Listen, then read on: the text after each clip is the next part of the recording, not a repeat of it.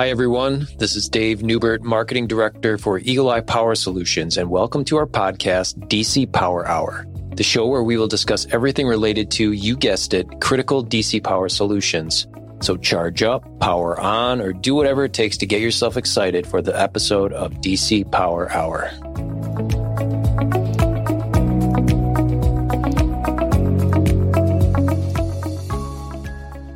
Welcome back, everyone, to yet another episode of DC Power Hour. And we're ready to jump in here and talk about another important subject the decline of quality installations in the standby power industry. And who better to get things going for us than our battery Blarney duo of George and Alan? Good morning, gentlemen. Good morning, David. All right, what do you what do you guys have to say about this one? I know it's a it's a hot topic for you guys, and we've got a great guest that has been on the show before that we're we're lucky to have back here uh, again. So let's dive right in, George. Kick it off. Tell us what we need to know about this one. Oh, this this is a subject that is near and dear to my heart, in part because uh, since the vast part of my service career and a lot of Alan's service career in the Royal Air Force, we were involved in doing installation work. Alan, I know, installed many uh, audio systems within uh, air traffic control towers around, all around the world. And uh, we had very, very strict standards of installation quality in respect of uh, how cables were fastened, terminations, all the rest of it. Mine was on um, getting uh, cipher equipment installed at the NATO Communication Centre in the UK. So, uh, although I had civilians actually doing the installation, my job was to uh, ensure that everything was correct because I was going to be the person that ran the department afterwards.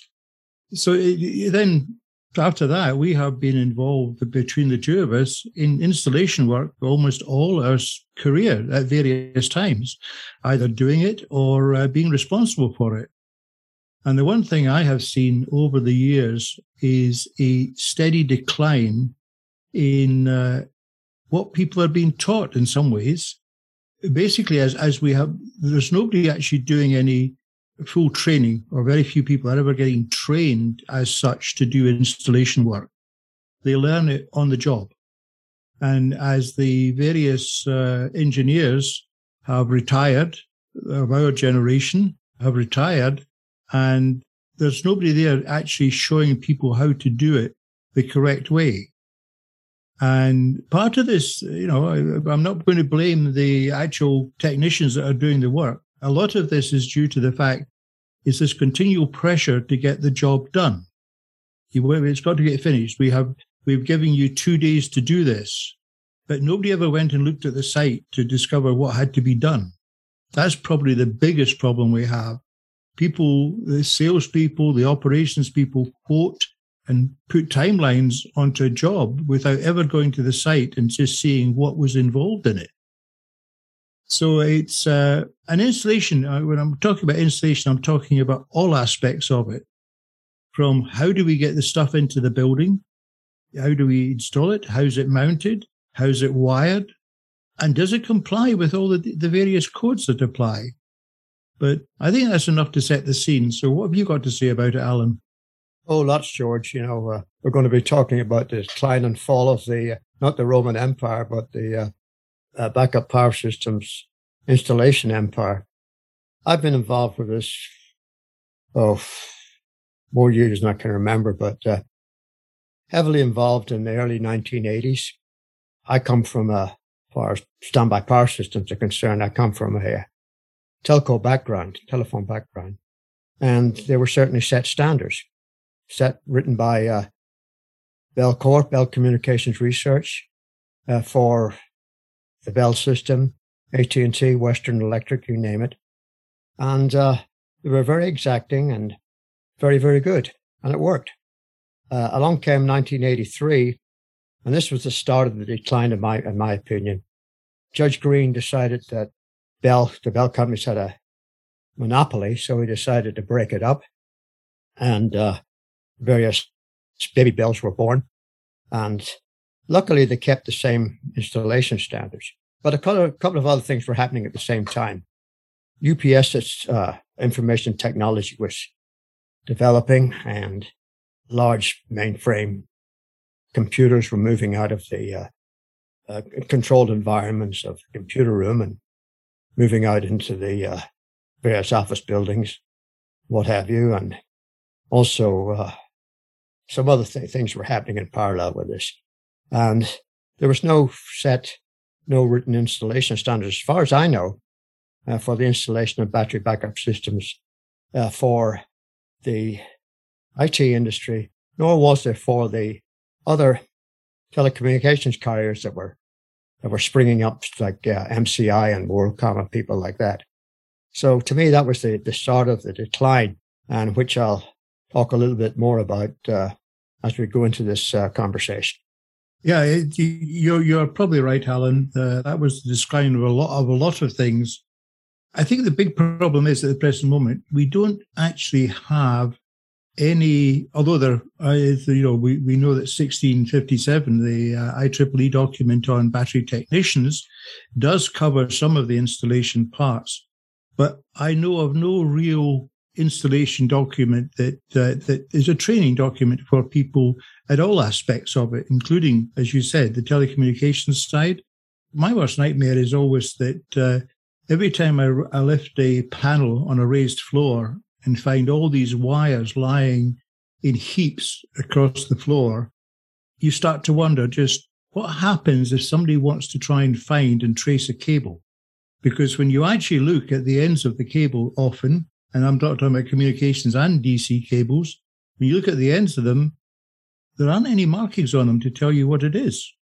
Well? George, you know, that's, I'm glad you mentioned that because back in the day, as we say, with the uh, Bellcore uh, installation requirements, there was a document called uh, GR, which is generic requirement, uh, 1275. And the title of that document was the Central Office Environment Installation slash Removal of Equipment uh, Generic Requirement.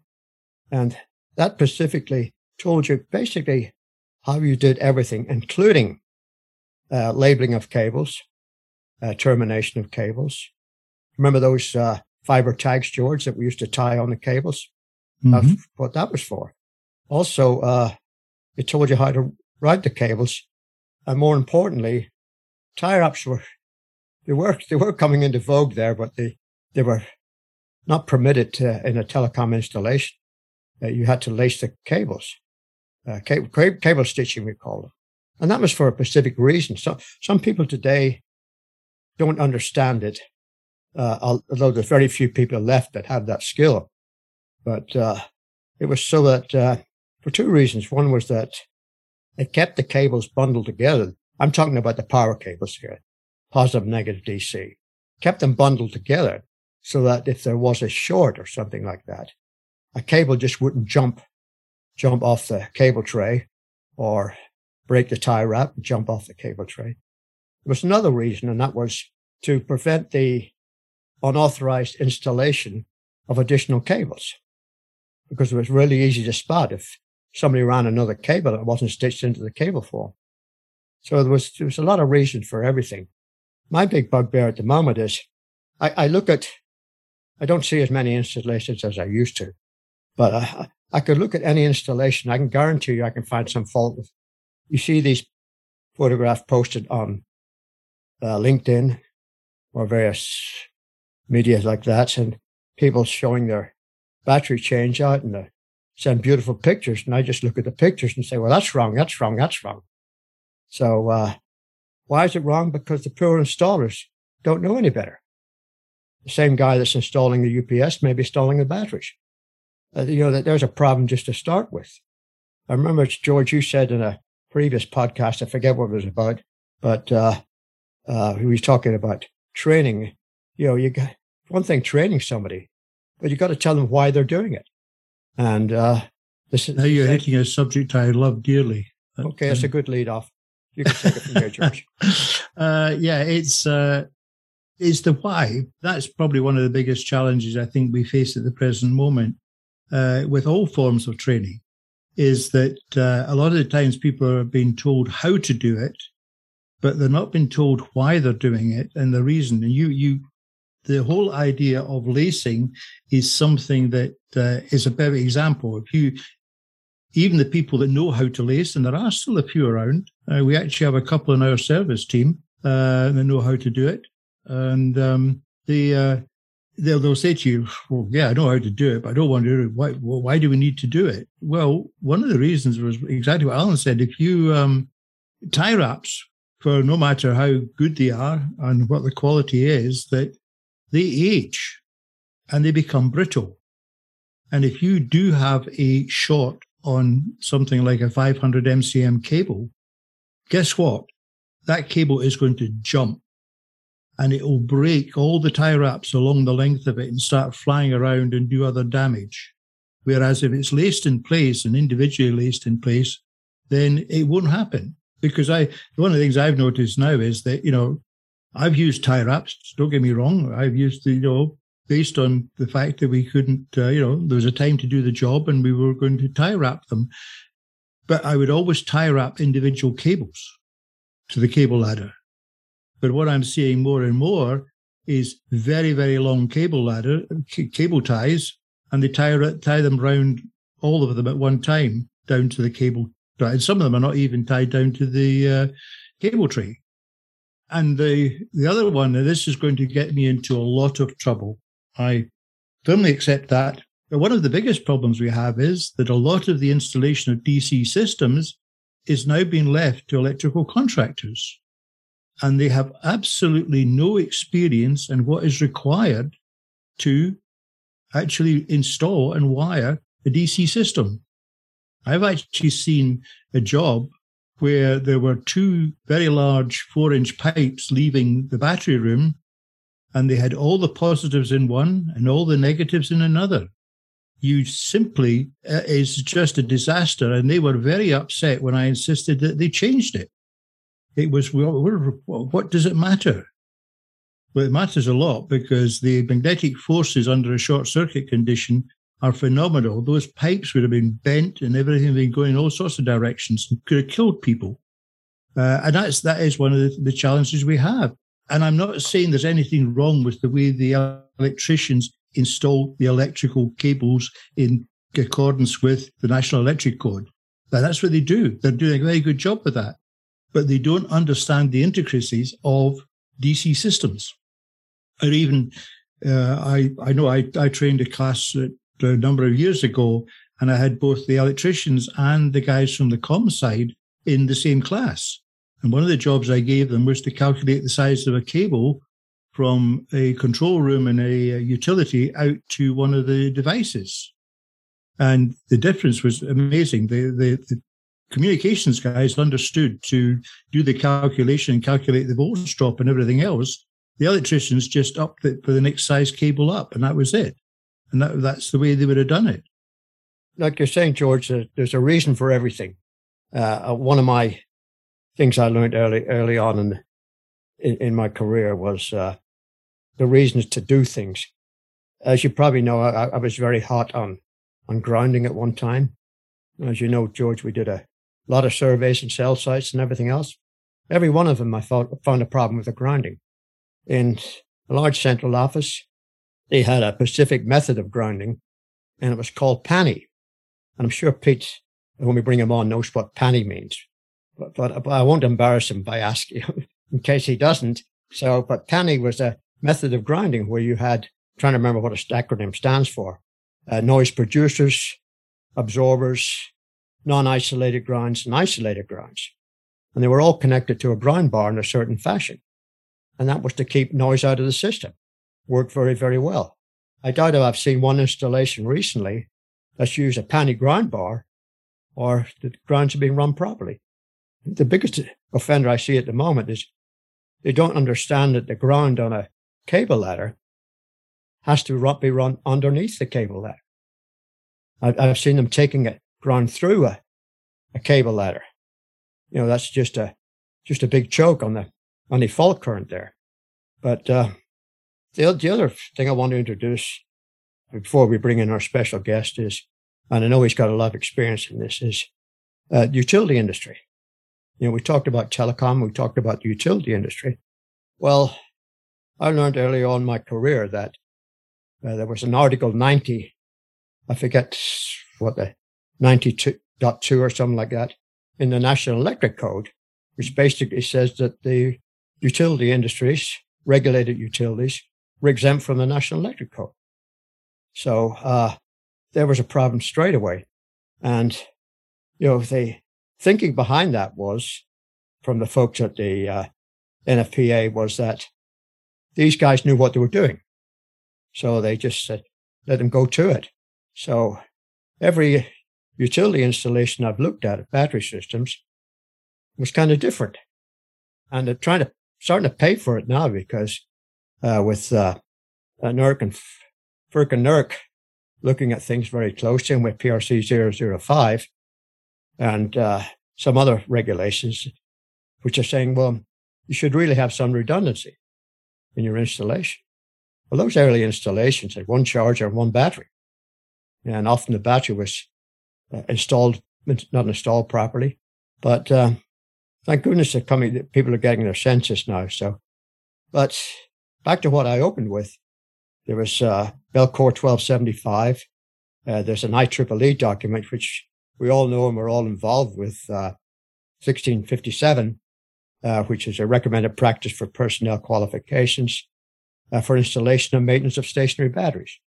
Outside of those two documents, other than some of the uh, European documents, I, IEC documents. I don't know any document that tells you how to install a battery backup system in a computer room or in a utility, whether it's uh, switch yards or whether it's in uh, any part of that whole system. So we're saying we're complaining that things are not being done properly, but show me the beef, you know, where are the documents that tell you how to do it properly? So with that, George, uh, I'd like to bring in our, our special guest today, Pete DeMar, an old friend of mine. He, he'll probably shoot that, but, but, uh, uh, but anyway, he is an old friend of mine. Very, very nice person. Uh, Pete DeMar. And Pete, uh, for the benefit of our listening audience, maybe you can just give us a brief uh, when I say a brief, I'll give you a minute uh, to, to, describe your uh, your illustrious career. Well, I'm Pete DeMar, battery research and testing. Uh, like Alan and George, you can tell by our looking at us our age. Uh, we've all been in the industry probably 40 years. My primary experience has been, it's, well, it's always been stationary, and majority of it's with utilities, but we do quite a bit of telecom and military work around the world. We're strictly a stationary battery service company. We just, we've never worked or represent any manufacturers. And so we get, we get to do things a little different. And both George and Alan uh, hit it on the head that, that a number, many numbers years ago, there used to be quite high standards of quality requirements, I should say. And as they both also indicated, times have changed. Economics has driven the change. Um, everybody wants it for the absolute lowest dollar to accomplish a task. And as they mentioned, there's been many sites where uh, installers have gone out to sites and said, oh, nobody told us we had to use a hand winch to get the batteries to the roof. And that's just and that's it. And that's enough background. So, Peter, what do you think about uh, what we've talked about so far? Any comments? I know, I know you've been listening in there. Yes, I have. No disagreements.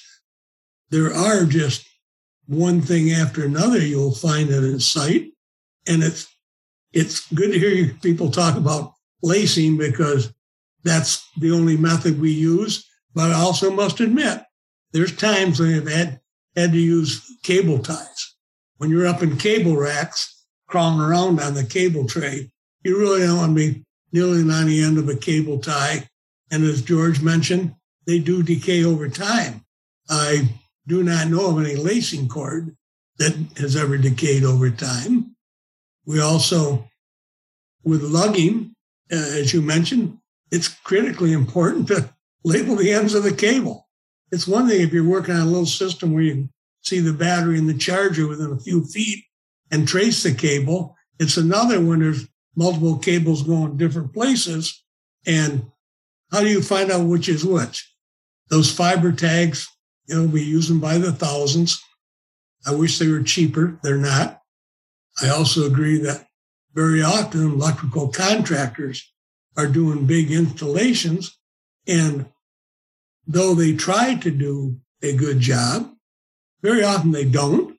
And as we've probably all seen, there's been cases where installers have used, let's call it a non approved cable lubricant to slide the cells down rails. And there's only one approved lubricant for sliding cables that I know of. That's that Dow Corning, I forget the number, that every manufacturer now will allow to use. And as you know, if you're trying to slide a five or an 800 pound cell down a length of cable, it makes it a lot easier if you can reduce the friction. I guess I got off subject, but I think you meant cable rack. Yes, I did. I did mean uh, cable. But uh, th- that brings up something else that I've seen recently is that when batteries are installed on, we'll get, we'll get into cabinets in a minute, but when batteries are installed on, on racks, open frame racks, there's a method of that as well. And doing things, uh, particularly the uh, spacing between the batteries, whether it's a earthquake zone requirement or not, will determine the type of battery rack. Uh, but what I find happening is that there's those interconnecting cables, or in some cases bus bars, are they sized properly? Are they torqued properly?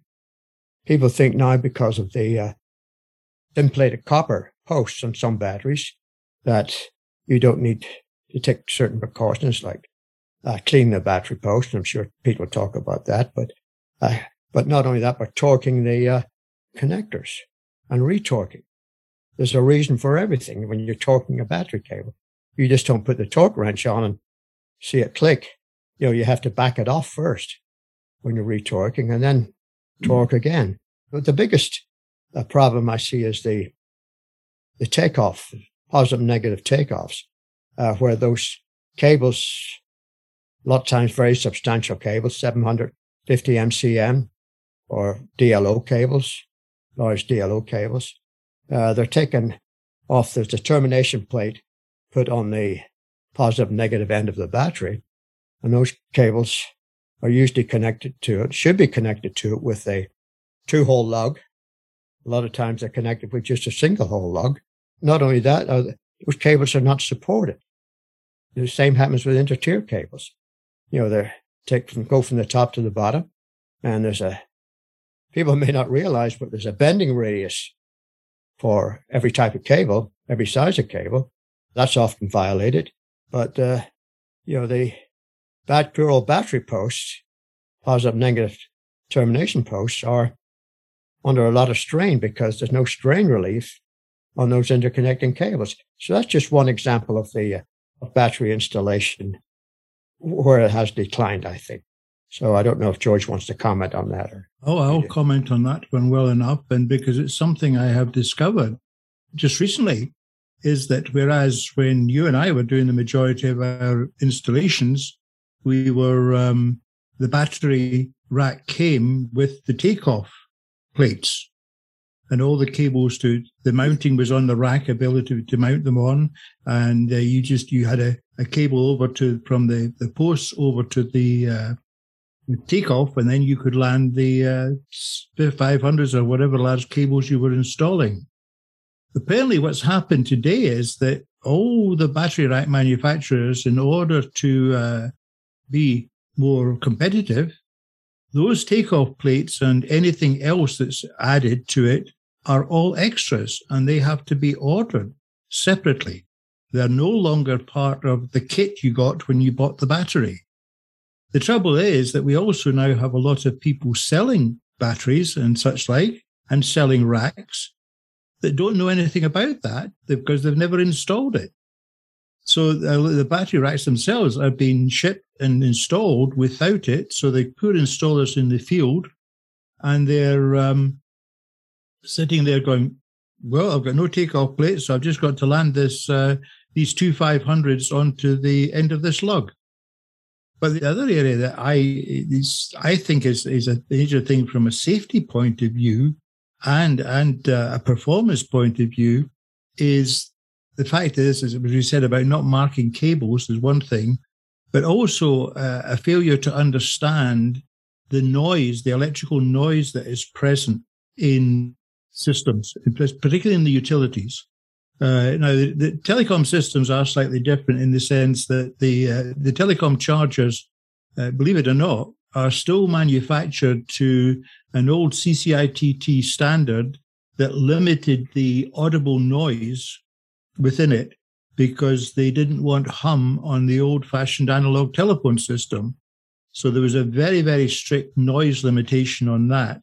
And having run an engineering department that we built telecom chargers, I understand the challenges of uh, achieving that sometime. And believe it or not, that is still part of the standard for a telecom rectifier, that CCITT noise one. So when you're working with that and we're working, for instance, on battery monitoring for a system, you're great because there is no noise there. It, then you'll get very accurate readings.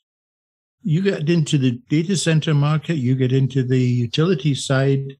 Uh, there is not there is that level filtering on the chargers, and they're very seldom are they ever uh, trying to run the cables in such a way that minimize the noise pickup.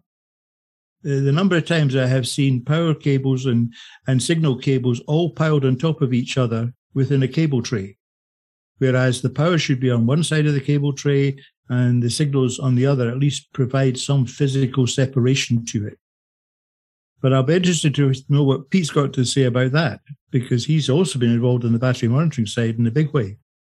And one thing I wanted to comment on, George, was what we it what you said about the utility industry and the older chargers not being filtered, etc., was tremendously right on the money. But over the last 20 years, as more and more remote monitoring and control is going on, all the chargers we see going in now are basically battery eliminators. And as you said, there used to be like one battery and one charger. Well, now that's going in with redundancy. And that I believe is because now there's more remote control and they have to have much more accurate communication between the sites and their central NOC or wherever. So that industry is changing, and uh, the chargers have been a big part of that. I mean, the old chargers were just there was no your battery was your filter for all intents and purposes. But you're right, Peter, and uh, the utility industry is God bless them, but we've got a lot of friends there, but uh, they're, they're reluctant to change, very, very slow to change. And uh, go around some place and you see these old Megamp chargers and a lot of, uh, majority of them are probably not many Ferros, but they, they're starting to change over to the utility industry never liked fan cooled chargers. And that's why they never adopted the switch mode rectifiers that were fan cooled. But now you see uh, them starting to adopt switch mode rectifiers that are convection cooled. And I don't really blame them, but uh, what an easy way to build in redundancy yes. and also, also re- reduce the noise. One thing I was thinking about when George was talking there is that, you know, they, we have three industries, basically. Telecom industry, 48 volt DC primarily, some 24 volt, but they, they grind the battery. They grind the positive end of the battery. And th- there's a reason for doing this, like everything else. But they found out in the early days that if you run at the positive end, you reduce the galvanic action on the battery and uh, you cut back this uh, buildup of uh, crud on the battery terminals. Just like look at your car battery.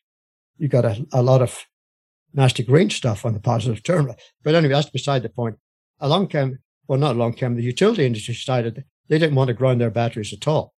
And then along came the UPS folks and they, well, they wanted bigger batteries, 480 volt, 960 volt batteries, skirting some of the uh, requirements of the National Electric Code, but uh, they they went about things in different ways. Some of them were grounded, some of them weren't. And, you know, it's really hazardous uh, working in some of those old UPSs. So there was no standardization. But what, what I'd like to, to do is, if we can turn this around to a, a positive direction on some, for, what do we need to do? Uh, I'll take your comments first, Peter. What, what do we need to do to, to improve the quality of installation work?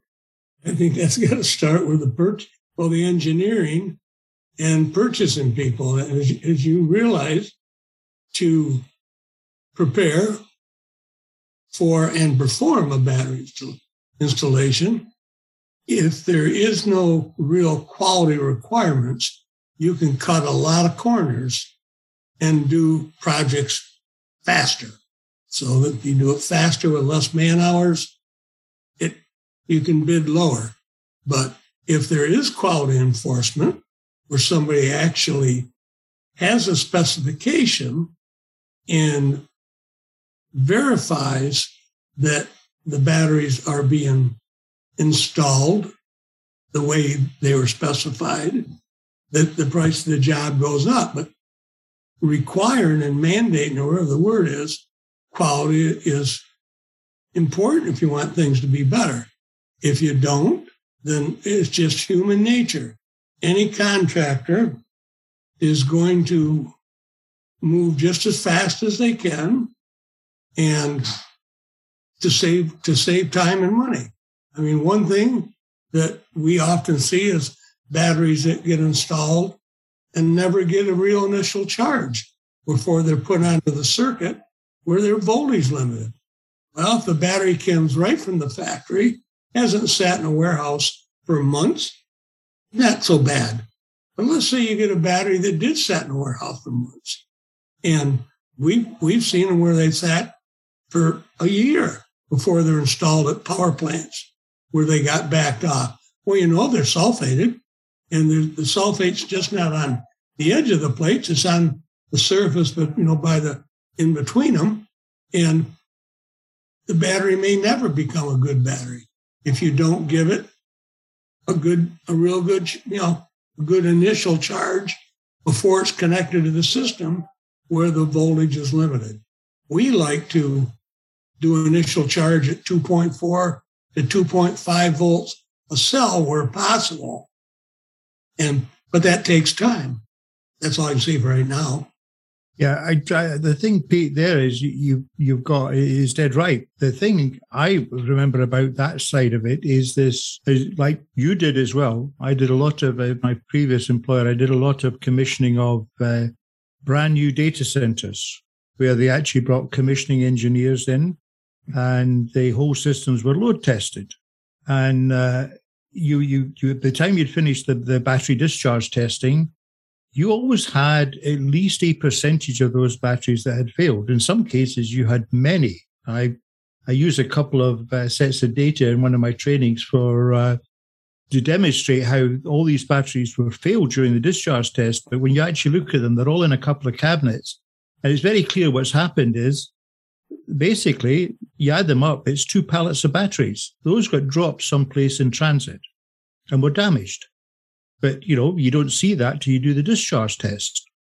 But then what happens is that in three to five years, all those batteries have to be changed because they're UPS batteries. Do they ever do another discharge test? Probably not. You know, it's no that there's not time to do that. We can't do that. But hold on. Why is it the first lot of batteries had a whole pile of initial infantile failure? Are the new ones not going to have any of that failure either? So you're just simply putting a battery in that you don't actually know will meet the spec.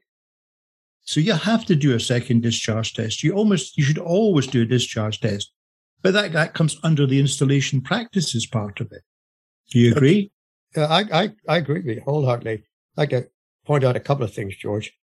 I went to witness uh, or to, to test, I guess was 300 odd uh, 12 volt units uh, coming off the production line formation tables of a very well known and reputable battery manufacturer. And uh, found that I forget the exact number, something like 360, but uh, 13 of them were infant mortality. They didn't pass the initial test. And that was a low test. So comment was made, well, that's about average. They, they were pretty, pretty pleased that, uh, you know, it was kind of a low percentage, if you will. But the other thing is, is Pete hit on it. We went through the build out of uh, the first wave of uh, mobile telephone sites, cell sites. We're never involved with the installation of, of the systems, but we're, as you know, George, we were heavily involved with auditing those sites. Mm-hmm. And uh, in none of them, as far as I know, was the battery properly initialized, uh, given a freshening charge. That's what Pete's talking about. Uh, so we find a lot of bad batteries, as you know. But uh, when I asked the question, well, why, why weren't these given a freshening charge? Was, do you think we're going to say wait on site for two or three days uh, so we can give the battery a freshening charge and then come and do another discharge test? You must be joking. So my comment was, well, do you ever think of giving them a freshening charge before you brought them on site? You won't achieve as much, but you'll, you'll achieve something. So th- that was the biggest failure I found with that whole uh, mobile telephone company rollout. And I'm sure the same thing's happening today. Although it's, it's getting, as the batteries get smaller, it's getting, a, I guess, a little bit easier. But uh, as I asked the question before, you know, what can we do? And Pete hit the nail on the head when he says, well, you know, you, you, you got to write specifications. You got to write methods of procedure, uh, statements of work, but nobody's doing that with the previous company, I was tasked with writing a lot of uh, statements of work. And uh, I was also tasked with looking at a lot of statements of work uh, that were coming from uh, various uh, end users. But 50% of them are cut and pasted from, from something else. And you've been installing a VRLA battery and the statement of work was for a VLA battery. So things like that. But uh, so education is the, has to be there somewhere. But financial engineers are running the show. And uh, it's like everything else, you know. Uh, they're throwing up houses where I live, apartments. The quality of it's just it's just not there. A friend of mine's a home improvement guy, and he gets most of his work from correcting the bad workmanship of newly constructed homes. So we're we're in the same boat, you know financial engineers won't allow the, the time or the money. So they're getting systems installed and then they, then they complain about it. The problem we got, Alan, is you're, you've hit the nail on the head. There is never enough time to do the job properly, but there's always enough time to fix it. And maybe that's what part of our problem is that the, uh, the financial engineering do not understand that part of it. And the other part they definitely don't understand is that the last 10% of any job takes 90% of the time. Uh, and it's uh, part of that is going back and redoing things that are wrong, but just getting everything sorted out is a large part of it at the very end of the job. And the, and the faster you install it, the more time you're going to send, spend doing the fixing. That's well, as they, simple as that. I spoke to uh, a kind of a operations manager, I guess he was, uh, for a large telephone network, cellular telephone network. And he said, he, he kind of agreed with me that the problem was, but he said that the, you know, we, we have the installation folks, uh, and their, their job is to install the system at the lowest possible price. And here I am on the operations side. You know, they hand it over to me. They've had the pat on the back. They, at a boys, you, you come in under budget. You know, you did it quicker than we thought you would do it. Now, operations, you've got to sort it out. So it was thrown over to the other side of the house and they had to deal with the problems. But uh, as yet, I, I don't know how we can do it. You can't uh, talk reliability to financial engineers. Hey guys, I have a quick question. So I think it's pretty interesting you guys are bringing up the idea of, um, of course, you can't really control the financial engineering of it, and, and that's a big problem, and, and we need more education. But what if you increase the the quality of the standards? I know that you all have sat on numerous committees and, and created a number of standards yourself. Is the problem that the standards aren't uh, strict enough, or is there no way to enforce them? Enforcing I'll, I'll, let, I'll let Peter address yeah, that. but. Peter, you you you come. You say that one, Peter.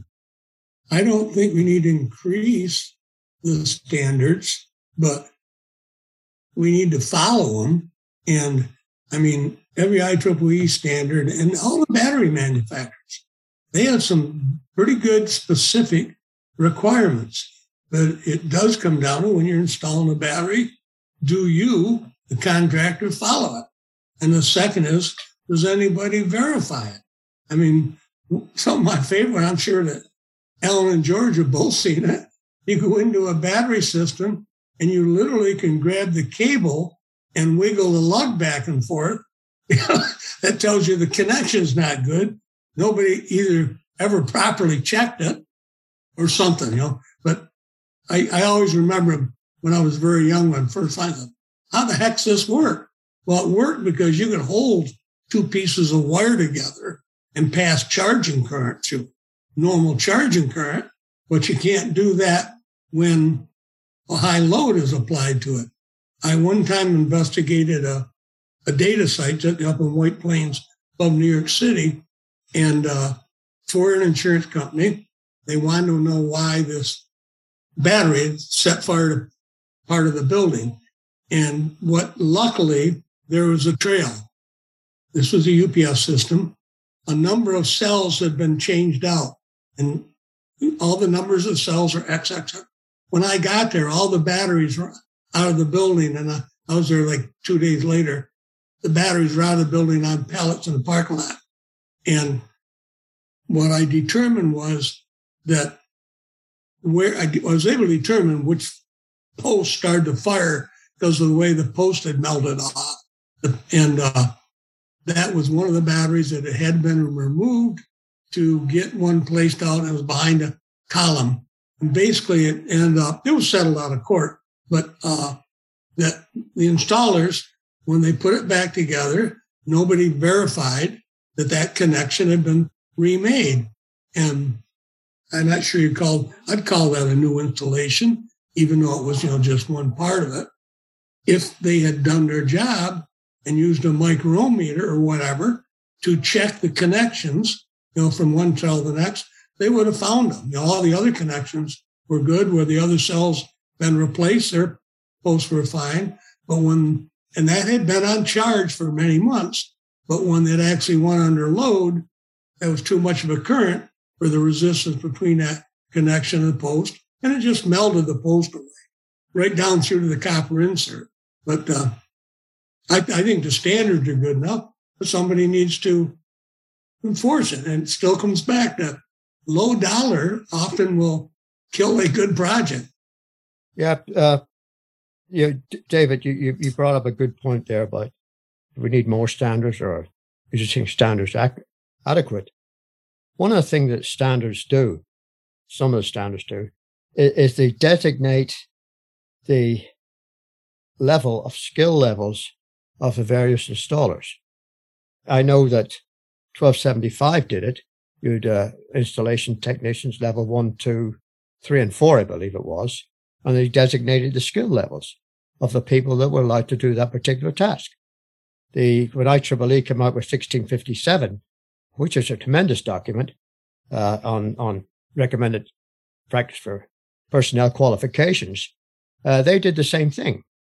I think all three of us were involved with that at one time or another, and uh, they come up with the various skill levels of.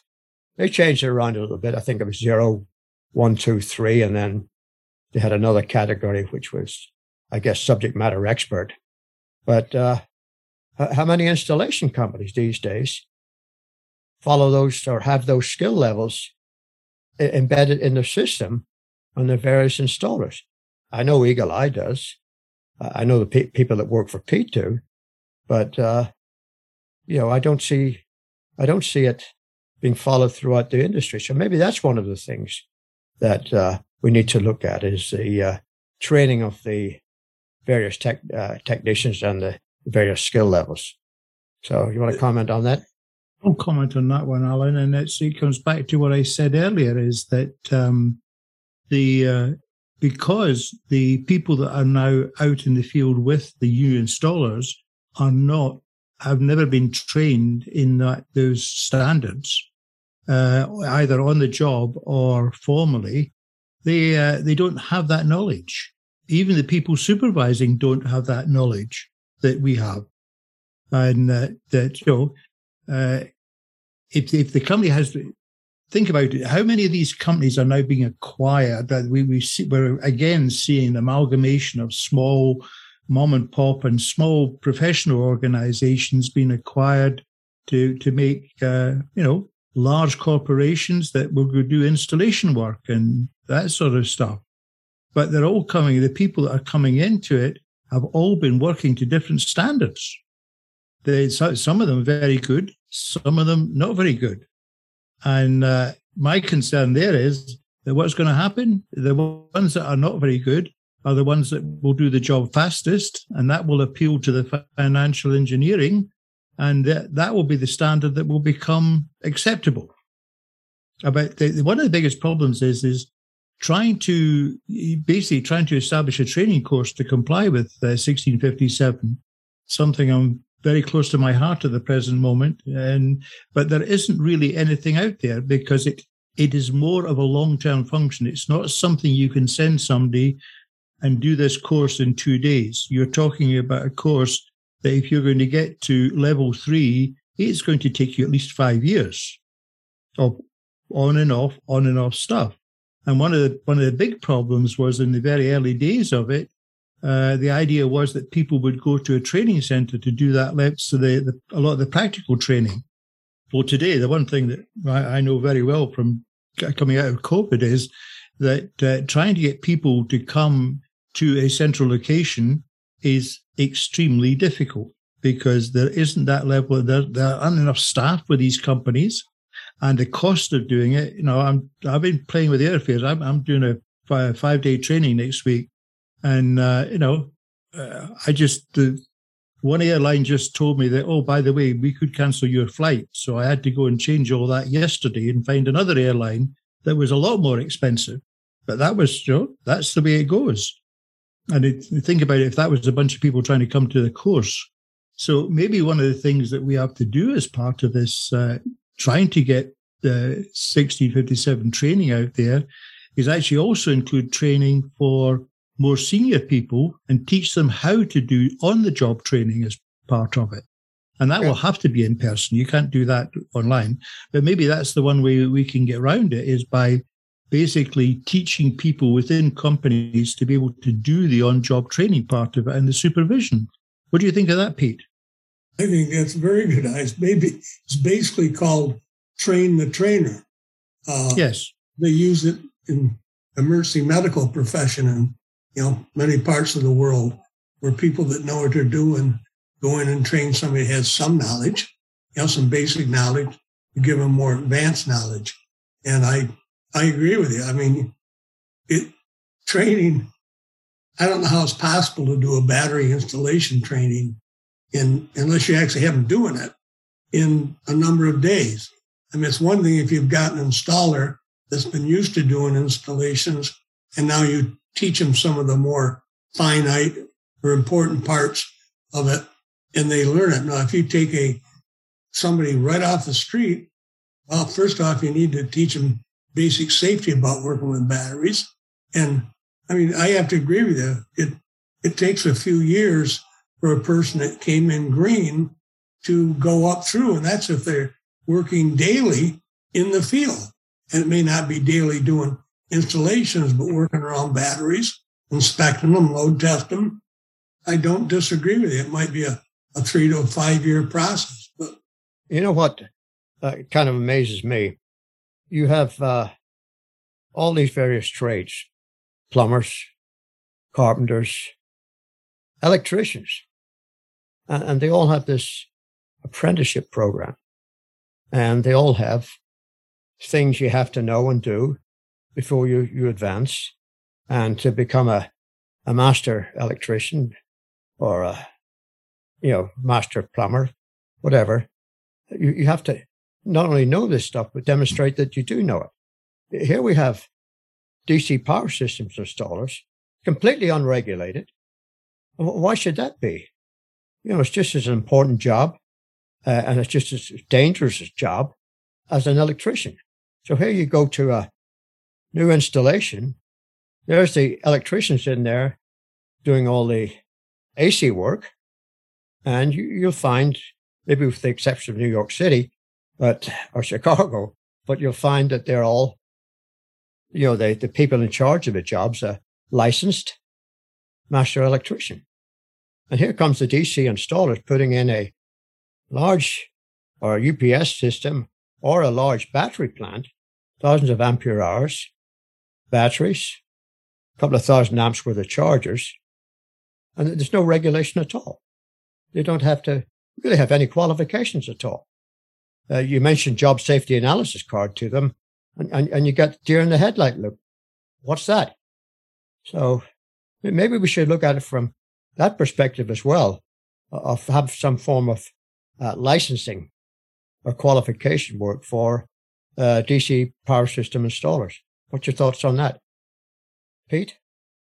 I've always been very scared of Big Brother trying to uh, force everybody. And I agree with standards.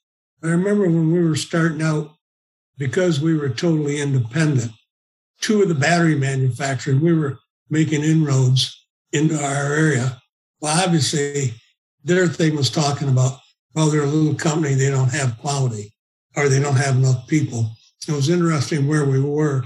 We had more employees in the field than either of those two companies, but I've always, I, I know we need quality and we need standards, but I worry about, I don't know, I'm not sure this is the right way to say it, but I worry about somebody putting a requirement on a industry such as the battery maintenance industry that would preclude uh, new companies from coming in.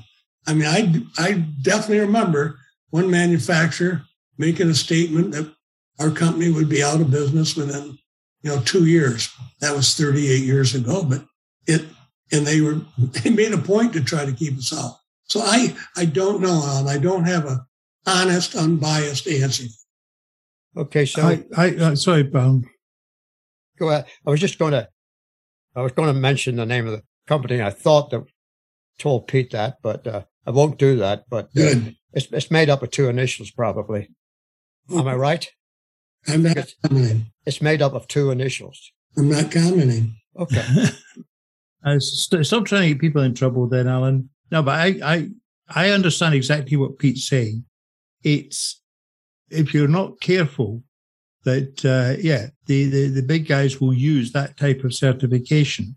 But the whole point here is that for a lot of the ones, uh, that level of training wouldn't be available. However, you start a company and brought people in that had already been trained, then you and and had a certification attached to it, having done the training. That's a different situation.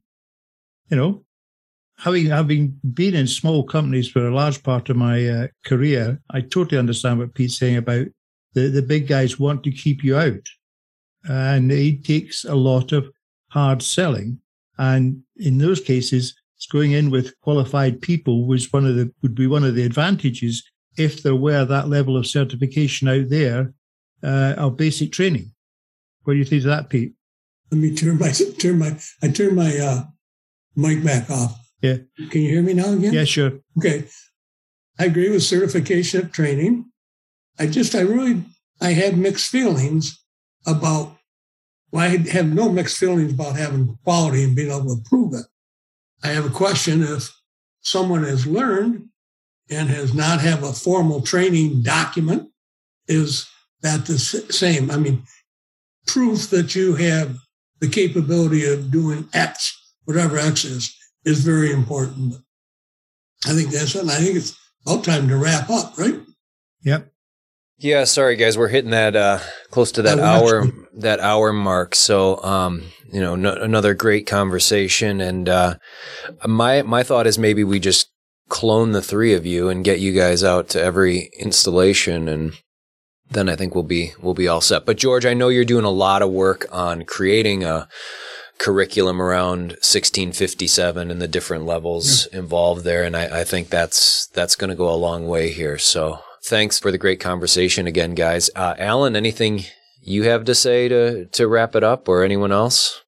No, it's just uh, you know we could we could just go on and on talking about this forever.